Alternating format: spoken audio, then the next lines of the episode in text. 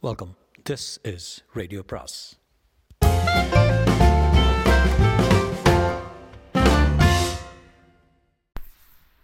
அனைவருக்கும் அன்பு வணக்கம். சு வெங்கடேசனின் வேள்பாரி பாகம் ஒன்று அத்தியாயம் பதினேழு. அணங்கேறி ஆடிய பெண்கள் உக்ரம் கொண்டனர். போர்க்களத்தில் விரிந்த கூந்தலும் பிளந்த வாயுமாக நினத்தை தின்று குதித்தாடும் பேயாடல் தொடங்கியது. துடியின் ஓசை காதை கிழித்தது. கூட்டத்தின் குலவை ஒலி பேரச்சத்தை ஏற்படுத்துவதாக இருந்தது. முன்புறம் கொற்றவையின் திசை நோக்கி துடியடித்து குலப்பாடலை பாடிக்கொண்டிருந்த பெண் ஆவேசம் மேலிட துடியை வீசி எறிந்து பின்புறம் துரும் திரும்பினாள். நெருப்பு கோலமாக இருந்தன அவளது கண்கள். அணங்குகளின் பேயாட்டத்தால் நிலம் நடுங்கிக் கொண்டிருந்தது. பின்புறம் திரும்பியவள் களத்தின் நடுவில் வரையப்பட்டிருந்த கோலத்தை கால்களால் குறுக்கும் நெடுக்குமாக அழித்து அலங்கோலமாக்கினாள். செம்பாதேவி வேணாந்தாயி என ஆண்களும் பெண்களும் பெருங்குரல் எடுத்து வேண்டினர். கதறலும் கண்ணீரும் கரை புரண்டன. கோலத்தின் நடுவில் நாணல் கூடையில் வைக்கப்பட்டிருந்த வெண் சாந்து உருண்டையை நோக்கி போனாள் அவள். அவளது கண்களில் இருந்த ஆவேசத்தையும் கைகளின் வேகத்தையும் கண்டு கூட்டம் நடுங்கியது. அங்கு என்ன நடக்கப் போகிறதோ என்ற பதற்றத்தில் கூச்சல் உச்சத்துக்கு போனது. குலவை ஒலி பீரிட எல்லோரும் களத்தை நெருங்கிக் கொண்டிருந்தனர். ஆனால் அணங்குகளின் ஆட்டத்தை தாண்டி யாரும் உள்ளே நுழைய முடியவில்லை. வெட்சாந்து உருண்டையால் வைக்கப்பட்டிருந்த இரு கொம்புகளையும் ஆவேசத்தோடு பிடுங்கி எடுத்தாள் அவள். கூட்டம் கதறியது. பிறர் அவளை நெருங்க முடியாத வளையத்தை அணங்குகள் உருவாக்கினர். வேண்டாந்தாயி என உயிர் நடுங்க கத்தினர். கத்தும் குரல்களுக்கு நடுவில் அவளோ பிடுங்கிய கொம்புகளை தனது இரு மார்புகளை நோக்கி உள்ளிறக்க துணிந்தபோது கண்ணிமைக்கும் நேரத்தில் இடதுபுறத்தில் இருந்து தாக்கப்பட்டு தூக்கி வீசப்பட்டாள். இரு கொம்புகளும் எங்கோ போய் உருண்டன.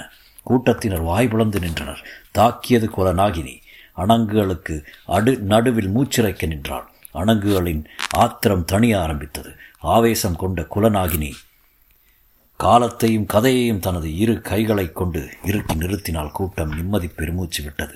தள்ளப்பட்டு கீழே விழுந்தவளுக்கு ஆத்திரம் அடங்கவில்லை. பற்களை நரநரவென்று கடித்தபடி குலநாகிரியை நோக்கி பாய்ந்து வந்தாள். மரமே நிலை குலைந்து சரிந்து விழுவது போல இருந்தது அவளின் பாய்ச்சல். அவளின் வேகத்தை எதிர்கொண்டு தாங்கி அசைய விடாமல் பிடித்து நிறுத்தினாள் குலநாகினி. கூடியிருந்தவர்களின் குலவை ஒலி மீண்டும் உச்சத்துக்கு போனது. அவளது இரு கைகளையும் பிடித்த குலநாகினி அப்படியே அழுத்தி வெண்சாந்து உருண்டை வைக்கப்பட்டிருந்த கூடைக்கு முன் அமர வைத்தாள். கூடையை பார்த்ததும் அவளின் கொதிப்பு கொஞ்சம் கொஞ்சமாக அடங்கத் தொடங்கியது. குலநாகினியை அண்ணாந்து பார்த்தபடி அனைத்து பற்களும் தெரிவதைப் போல் முழு வாயிலும் சிரிப்பை காட்டி தலையாட்டினாள். அதே போன்ற சிரிப்புடன் தலையை வேகமாக ஆட்டி அமைதிப்படுத்தினாள் குலநாகினி. அணங்கு ஆடிய நான்கு பெண்களும் பல்வரிசை காட்டி சிரித்தபடியே அவளை சுற்றி அமர்ந்தனர். குலநாகினி அந்த வட்டத்தை விட்டு வெளியேறி தனது இடத்துக்கு போனாள். கபிலருக்கு உடல் முழுவதும் வியர்த்து வடிந்தது. கூட்டத்தின் நெரிசலில் பாரி எங்கு நிற்கிறான் என தெரியவில்லை. நிலைமை அமைதியான பிறகுதான் பாரியின் அருகில் அவரால் வர முடிந்தது. கணிக்க முடியாத நிகழ்வுகளை கைகொள்ள யாரால் முடியும்? இது காலங்களுக்கு இடையில் நடக்கும் போர். நினைவுகளின் வழியே குருதி வழிகிறது. நம்மால் என்ன செய்ய முடியும்? வெட்டுக்காயம் இருப்பதோ பல நூறு ஆண்டுகளுக்கு முன். பாரியின் வார்த்தைகளை கபிலரால் பற்ற முடியவில்லை. காட்சிகள் ஏற்படுத்திய கொதிப்பால் அவர் மனம் திணறி கிடந்தது. மூச்சு விட முடியாத திணறலோடு தான் பாரியின் குரலும் இருந்தது. கபிலர் பாரியை உற்று பார்த்தார். புருவம் உயர்த்தி பெருமூச்சு விட்டபடி பாரி சொன்னான் கதை இன்னும் முடியவில்லை. கபிலரின் கருவிழிகள் அசைவற்று நின்றன.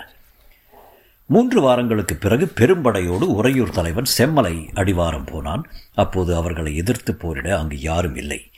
அந்த பெரும் பொக் பொக்கிசமலை தங்களின் ஆளுகைக்கு வர காரணமான மகன் கிள்ளியை கொண்டாடி தீர்த்தான் தந்தை. சில மாதங்களுக்கு பிறகு கிள்ளியின் குதிரை உறையூரின் பெரும் வீதியை கடந்தபோது தொலைவில் வெண்ணெய் விற்கும் பெண் உறுத்தி போவது தெரிந்தது. சற்றே அருகில் போய் பார்த்தான். அவனால் நம்பவே முடியவில்லை. தலையில் கூடையை சுமந்து போய்கிட்டிருந்தவள் செம்பா.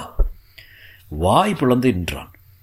அன்று நள்ளிரவு நடந்த தாக்குதல் இந்த அழகு தேவதை அழிந்து போனாள் என்றல்லவா எண்ணியிருந்தேன்? எனக்காகவே மீண்டு வந்தவள் போல் அதே தெருவில் வந்து நிற்கிறாளே என்று திகைத்து போனான் கிள்ளி. சற்றே திரும்பி அவனை பார்த்த செம்பா சின்னதாக சிரித்துவிட்டு நடந்தான். அன்று பார்த்ததை விட மெருகேறிய அழகு. அருகில் இருந்தவனை அழைத்து குதிரையை அவன் கையில் கொடுத்த கிள்ளி ஓய் தந்தை அழைத்து வா என்று பார்க்காத அழகை இன்றாவது பார்த்து தெரிந்து கொள்ளட்டும் என்று சொல்லி அனுப்பிவிட்டு அவள் பின்னால் நடந்தாள் இறங்கு வெயிலில் ஊரை விட்டு மிகத் தள்ளி முன்னர்க்கு முன்னர் கிடை போட்டிருந்த நிலத்தை நோக்கி அவள் நடந்தாள். அடர்ந்த செடி கொடிகள் துளிர்த்து கிடக்கும் பாதையில் அவள் நடந்து போகும் அழகை ரசித்தபடி பின்னால் நடந்தான் கிள்ளி. அவள் வேண்டுமென்றே எதையும் செய்வது போல தெரியவில்லை. கைகளை இந்த பக்கம் அந்த பக்கமாக நீட்டி பூக்களை பறிப்பதும் பூச்சிகளை தட்டிவிடுவதுமாக அவள் நடந்து கொண்டிருந்தால் பின்னால் வரும் ஒருவனுக்கு அவை அனைத்தும் சைகைகளாக தெரிந்தன. காற்றில் பறந்தபடி காமம் கொண்ட இணைத்தும்பிகள் அவளின் முகத்துக்கு நேராக பறந்தபோது தலைவணங்கி அந்த இடம் கடந்தாள். பின்னால் வந்தவனால் அந்த காட்சியை கடக்க முடியவில்லை. பெருங்கூடையை கவிழ்த்து போட்டதைப் போன்ற அந்த சிறு குடில் தனித்து இருந்தது அவனை திரும்பி பார்க்காமலேயே குடிலுக்குள் நுழைந்த செம்பா படலை மூடாமல் திறந்தே வைத்தாள் அவள் நடக்கத் தொடங்கிய பொழுதிலிருந்து அவனை அழைத்தபடிதான் இருக்கிறாள். வீட்டுக்குள் நுழையும் போது தனியாக அழைக்க வேண்டுமா என்ன? அவன் குடலுக்குள் தலை நுழைந்தான். அதற்குள் வைக்கோல் பாய் ஒன்றை விரித்திருந்தாள். அதன் நடுவில் கால் மடக்கி அவள் அமர்ந்தபோது தும்பி உடல் மடக்கி பறந்தது அவனின் நினைவுக்கு வந்தது. முன் செல்லும் தும்பியை நினைத்தபடி பின்னந்தலை சரிய ப சரிய பாயில் படுத்தான். செம்பாவின் முதுகின் மேல் கை வைக்கப் போகும்போதுதான் அவனுக்கு உள்ளிருந்த ஆபத்து பிடிபடத் தொடங்கியது.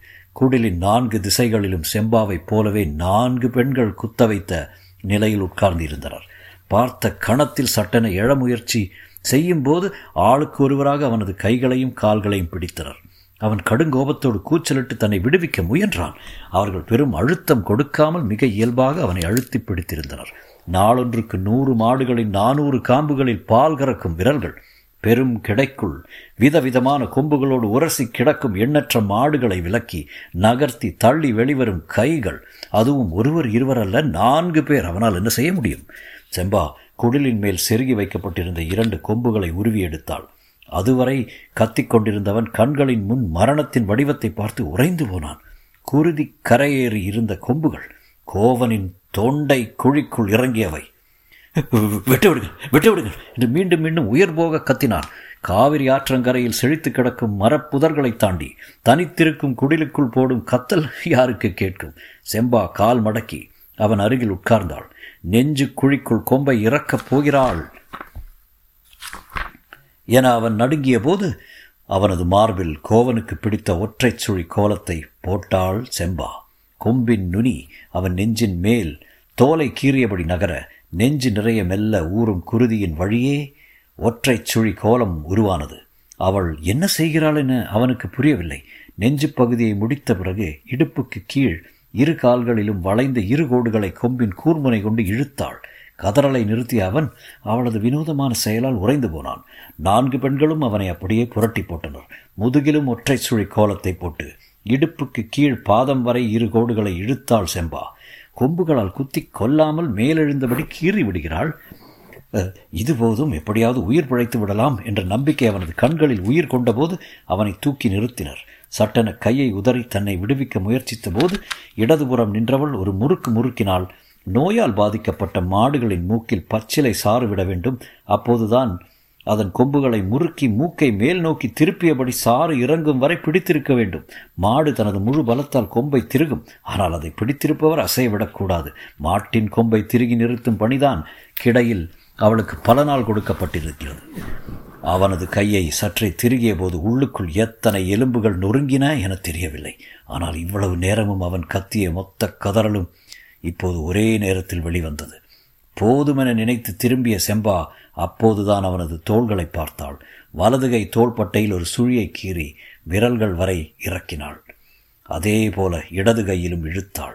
கொம்பை மீண்டும் மேற்கூரையில் செருகிய செம்பா குடிலின் ஓரத்தில் மூடி வைக்கப்பட்டிருந்த நாணல் கூடையை எடுத்தாள். அதில் மணமணத்து கிடந்து கிடந்தது வெண்சாந்து உருண்டை. அதை இரு கைகளாலும் அள்ளி அவனது கழுத்திலிருந்து கால் கணு வரை பூசினாள். வெண்ணெயின் குளுமை அவனது உடலெங்கும் பரவியது. கூடை நிறைய இருந்த வெண் சாந்து உருண்டை அவன் உடல் முழுவதும் மணமணத்தது. நால்வரும் பிடியை விட்டு விலகினர். உயிர் பிழைத்தால் போதும் என குடிலை விட்டு வெளியே ஓடினான் கிள்ளி. நீண்ட இடைவெளிக்கு பிறகு வெண் சாந்து உருண்டையின் மனம் காற்றில் பரவி பறவைகளின் மூக்குக்குள் இறங்கியது. ஓடிய கிள்ளியின் இடதுபுற தோளிலே வந்து அமர்ந்தது ஒரு காகம். ஒரு கையால் அதை தட்டிவிட்டு திரும்பும்போது மூன்று காகங்கள் வலதுபுற தோளில் அமர வந்தன. இன்னொரு கையை தூக்க முடியாததால் வலது கையாலே அவற்றை தட்டி விரட்ட முயன்றபோது தோளின் கிழிபாடுகளுக்குள் இறங்கி எழுந்தது காக்கையின் அழகு. ஐயோ என கத்த வாயெடுத்தவனின் செயலை மறுகணமே வாயடைக்க வைத்தது எதிர்த்து செயல் படபடத்து வந்து கொண்டிருந்த பறவைகளின் பெருங்கூட்டம். காய்ந்த நாணல் கூடையே நார் நாராக கிழிக்கும் அளவுக்கு பறவைகளை வெளி வெறி கொள்ளச் செய்தது வெண்சாந்து உருண்டை. மாலை நேரத்தில் பறவைகள் வலசை போகின்றன என ஊரார்கள் நினைத்தபோது அவை அனைத்தும் அலை அலையாக வந்து இவன் மீது இறங்கிக் கொண்டிருந்தன. துள்ள துடிக்க கதறியபடி அவன் ஓட ஓட பறவைகளின் கூட்டம் மகிழ்ந்து அவனை சூழ்ந்தது. பறவைகளின் அலகுகள் கொத்தி எடுக்கும் இடமெல்லாம் வெண்சாந்து உருண்டை உருகி உள்ளே போனது. அடுத்த பறவையின் அலகு ஆழத்துக்குள் போய் அதை எடுத்தது. செம்பா வெண் சாந்து உருண்டையை மேலெல்லாம் பூசும்போது அவனது முகத்தில் சிறு துளி கூட படாமல் பூசினாள். ஏனென்பது உடனிருந்த நான்கு பெண்களுக்கு கூட விளங்கவில்லை. குடலின் வாசலில் நின்று பார்க்கும்போதுதான் அவர்களுக்கு விளங்கியது.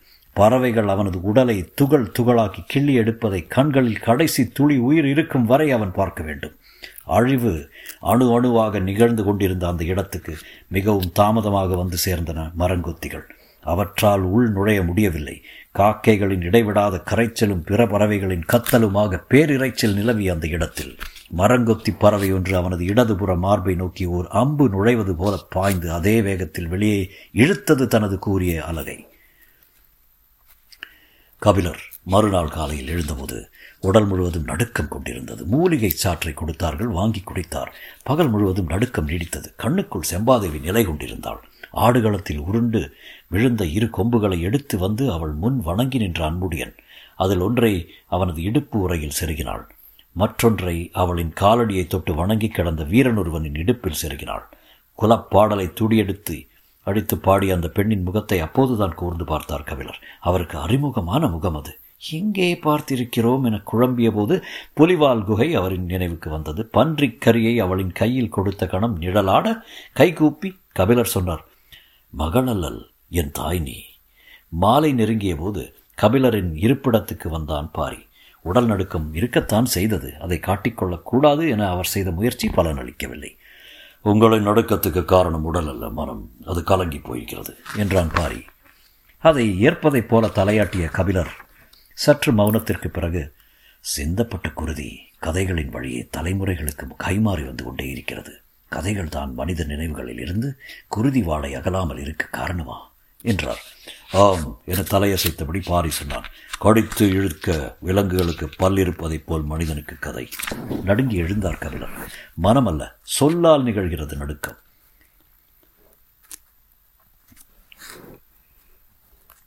கிள்ளியின் முன்புறம் பாய்ந்த மரங்கொத்தி பின்புறமாக வெளியேறி சென்றதை பேசும் கதைதான் நம்பிக்கையின் வீராக இருக்கிறது. அது இல்லை என்றால் மேலெல்லாம் வைரக்கல் பதித்த பெரும்படம் அணிந்தபடி கிள்ளி ஆட்சி செய்து எல்லோரையும் வாழ வைத்தான் என்று கதைகள் சொல்லப்பட்டு கொண்டிருக்கும். கதைகள் தான் நல்லவர்களுக்கான கடைசி நம்பிக்கை. பறவைகள் விலங்குகள் பரம் மரம் செடி கொடியன இயற்கையெல்லாம் நமக்கு துணை நிற்க அழித்தொழிபவர்கள் வீழ்வார்கள். அழிக்கப்பட்டவர்கள் எழுவார்கள் என்ற நம்பிக்கை கதை என்று வேறு யார் கொடுப்பது? பாரி சொல்வதை கண்டிமைக்காமல் பார்த்து கொண்டிருந்தார் கபிலர். பாரி தொடர்ந்தான். ஈட்டியை விசை கொண்டு ஏறியும் எங்கள் வீரர்களின் கை தன்னிகரற்ற வலிமை கொண்டிருப்பது சதையால் அன்று கதையால் இந்த பதிலில் இருக்கும் நியாயங்கள் ஏன் என்னை வந்து சேரவில்லை? அதை தடுத்து கொண்டிருந்த உண்மைகள் என்ன என்று யோசித்தார் கவலர். வேந்தர்களுடன் தான் கொண்ட நட்புக்கு மனம் நம்பிக்கையாக இருக்க நினைக்கிறது. தன்னை பேணி போற்றுவதில் வேந்தர்கள் காட்டிய அக்கறையை பொய் என்று எப்படி சொல்ல முடியும்? எண்ணங்கள் மனக்கலத்தை மேலும் அதிகப்படுத்தின. அவர் பாரி சொன்னதை வழிமொழியவில்லை. முகம் உணர்வுகளை வெளிக்காட்டிவிடக்கூடாது என நினைத்து சற்றே இறுக்கத்துடன் தலை சாய்த்தார். கவனித்த பாரி சின்னதாக புன்முறுவல் பூத்தபடி இருக்கையை விட்டு எழுந்தான். நீங்கள் நன்றாக ஓய்விடுங்கள். நாளை காலை நான் வந்து பார்க்கிறேன் என்றான். ஏன்? நான் இன்று வர வேண்டாமா? உங்களது உடல்நிலை அப்படி இருப்பதாக ஓய்வெடுங்கள் என்று சொல்கிறேன். இன்று மூன்றாம் நாள். மற்ற நாட்களைப் போல் இருக்காது. சற்றே அச்சமூட்டுவதாக இருக்கும் அச்சம் என்பதற்கு அவன் கொண்டுள்ள விளக்கத்துக்குள் நேற்றைய நாள் இடம்பெறவில்லை போலும் கடந்த இரு நாட்களில் நடந்தவற்றை நினைவு கூர்ந்தவாறே கபிலர் கேட்டார். தெய்வ வாக்கு விலங்கு பழம் எடுத்த பிறகுதானே குலப்பானன் உள்ளிறங்குவான்? முன்கூட்டியே எப்படி சொல்கிறீர்கள்? மூன்றாம் நாளில் தெய்வ வாக்கு விலங்குகளுக்கு வேலை இல்லை காலங்காலமாக பின்பற்றப்படும் மரபு இது. மரபுகளுக்கு காரணம் இருக்க வேண்டும் அல்லவா? நீங்கள் வருவதில் உறுதியாக இருக்கிறீர்களா? ஆம் என்றார் கபிலர். சரி வாருங்கள் பேசிக்கொண்டே போவோம் என்றார் பாரி. இருவரும் கொற்றவை மரம் நோக்கி புறப்பட்ட போது இருள் முழுமை கொண்டு விட்டது. கபிலர் சொன்னார் மரபுக்கான காரணத்தை சொல்லாமல் அமைதி காப்பது எதனால்? தனித்த காரணம் ஒன்றுமில்லை. நான் வேறு சிந்தனையில் இருந்ததால் மறந்துவிட்டேன் என்று சொன்ன பாரி மேலும் கூறினான் உடலெல்லாம் அச்சம் கொண்ட தெய்வ வாக்கு விலங்கால் பழங்களைத்தான் எடுக்க முடியும். பாம்புகளை அப்படி எடுக்க முடியும். புரியவில்லை என்றார் கபிலர். இன்று சொல்லப்படப் போவது நாகக்குடியின் கதை. தொடரும்.